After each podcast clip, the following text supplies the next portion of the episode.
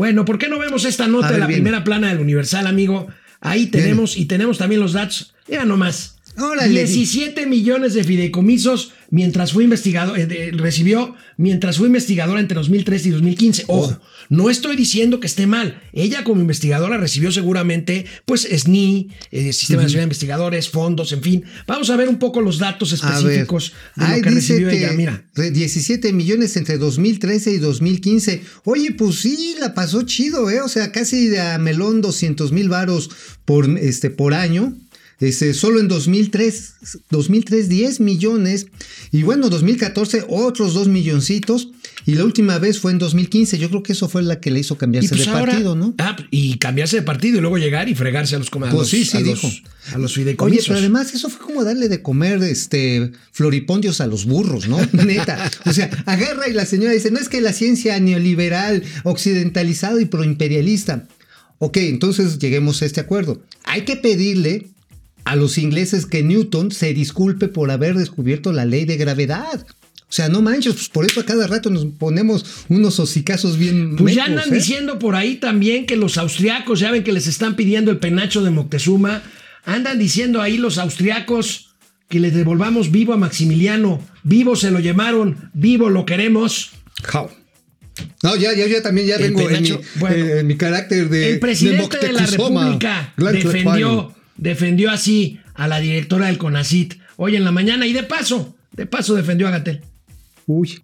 Ya estoy viendo que en un periódico, creo que en el Universal, se le están lanzando a la directora del CONACIT, porque saben que ella va a informar sobre estos fideicomisos. Ya la están queriendo desacreditar. Un poco lo que le sucedió ayer en el Senado al doctor Hugo López Gatel que este, lo maltrataron, que están muy este, molestos, muy enojados, cuando deberían de estar ofreciendo disculpas y apenados ¿no? de todo esto, siguen este, queriendo que se regrese al régimen de corrupción, de injusticias y de privilegios. Pero en fin, Amigo, ¿de qué diablo se ríe Hugo López Gatel? Porque es Gatel el que salió del motel. no digo, yo, yo también andaría así de feliz, ¿no? no, pues bueno, Güey. mínimo, ¿no? Pues ahí tienen, todo, nada es culpa de esta administración, todo tiene que ver con un complot, todo tiene que ver con Oye, pero le- el bastón para los palos de ciego que le dio Lili Telles. Lili Telles, Qué duro, ¿eh? le dijo, usted es el virrey de las camas vacías y de los muertos, muertos en, la casa. Oye, pero además, la verdad está en que el señor López Gatel no dijo nada de los más de 83 mil moridos que va de esta No, pandemia. no, no, y, ni, y ni qué vacilar con eso No, no, sí. no, yo y mira, la última- puedo, por eso digo de qué ver, se a ver, la última, la última estimación ya renovada que está haciendo la Organización Mundial de la Salud es que van a ser 113 mil muertos, 113 mil muertos en México para febrero. Ya se actualizó un incremento de 14%. Bueno, a ver, pasemos lista en Facebook. Depredador Mercenario, Depre, ¿cómo estás? Depre. La recuperación de empleos no se ve como una solución inmediata y siguen colgándose la medalla de las remesas. Ahorita vamos a hablar de la recuperación del empleo en septiembre, aunque sigue, Sigue pues, muy alicaída la, la- la economía mexicana. Pan, Paco García, todo parece indicar que el supuesto robo de medicamentos se parece mucho al combate contra el huachicol. Fíjate que sí. O la rifa sin rifa. O la rifa del O el juicio del hoyo, del hoyo, de los Oya, sin hoyo, perdón, sin los Oya. Ay, Dios. Pili Sanz, excelente Marx, Marx al dúo dinámico. Ahora sí no había comentado por varios días debido a una tragedia familiar, Pili. Ay, Pili. Ojalá y todo esté bien. Te mandamos Ay, un abrazo. un abrazo. Hoy solo digo que admiro a Lili Telles porque no deja de ser una dama a pesar de haber sido grosera con el rockstar. Pues mira, yo no sé si fue grosera o no. Yo creo que fue eh, Dura. Yo, y, y yo creo que el doctor López Gatel cosecha lo que siembra en el Senado de la República. Y sí, y bueno, pues ahora sí que como dicen, hay un Dios que todo lo ve, Eres reina. todo lo castiga.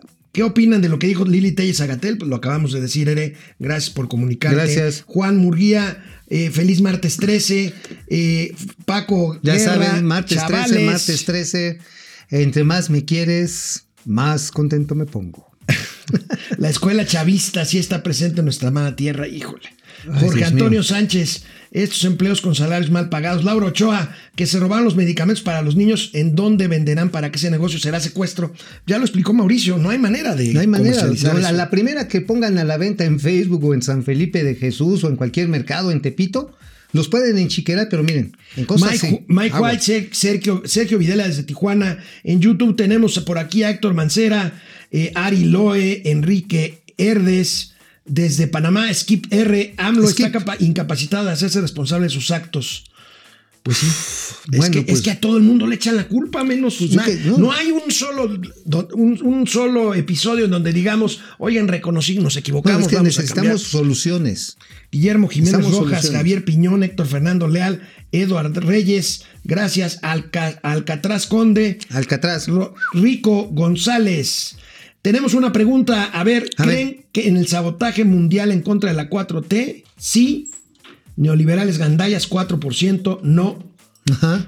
Otro acto de circo, 96%. No, no, no, bueno, no, conforme al calendario, el. IMSS dio a conocer ayer las cifras de empleo. Las cifras de empleo al cierre de septiembre se crearon en el mes de septiembre 113.850 puestos de trabajo. Esta es una buena noticia, pero veamos la comparación y ahí es donde ya nos metemos en problemas, Ah. amigo, porque pues anualmente el, el rezago es de 865 mil empleos. Exactamente, y estamos, no consi- estamos aquí sin considerar que hay un millón de empleos cuando menos necesarios para crear cada vez que la población empieza a llegar a la mayoría de edad a necesitar a trabajar. Es decir, el déficit de trabajos en el sector formal es de un millón ochocientos sesenta y cinco mil puestos de trabajo. Yo diría que casi dos Tenemos millones. otro cuadro del, Por favor. del IMSS, ahí lo tenemos, mira nada más, ahí lo vemos anual y pues ahí vemos que no hay nada que celebrar, amigo. Sí, no, realmente qué bueno que empieza a rebotar, pero como lo decía uno de nuestros amigos que escribió hace un rato, son salarios bajitos, Sí. sin prestaciones muchas veces, en el sector informal como se está recuperando el empleo.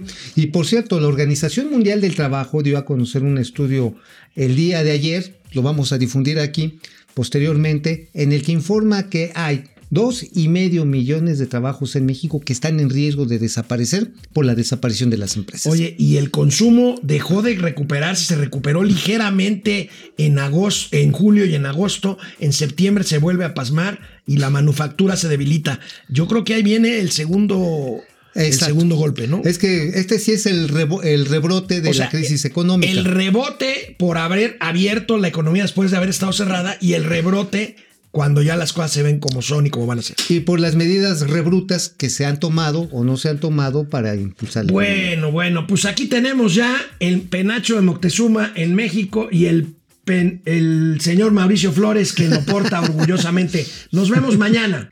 Vamos, réjete bien. Momento financiero.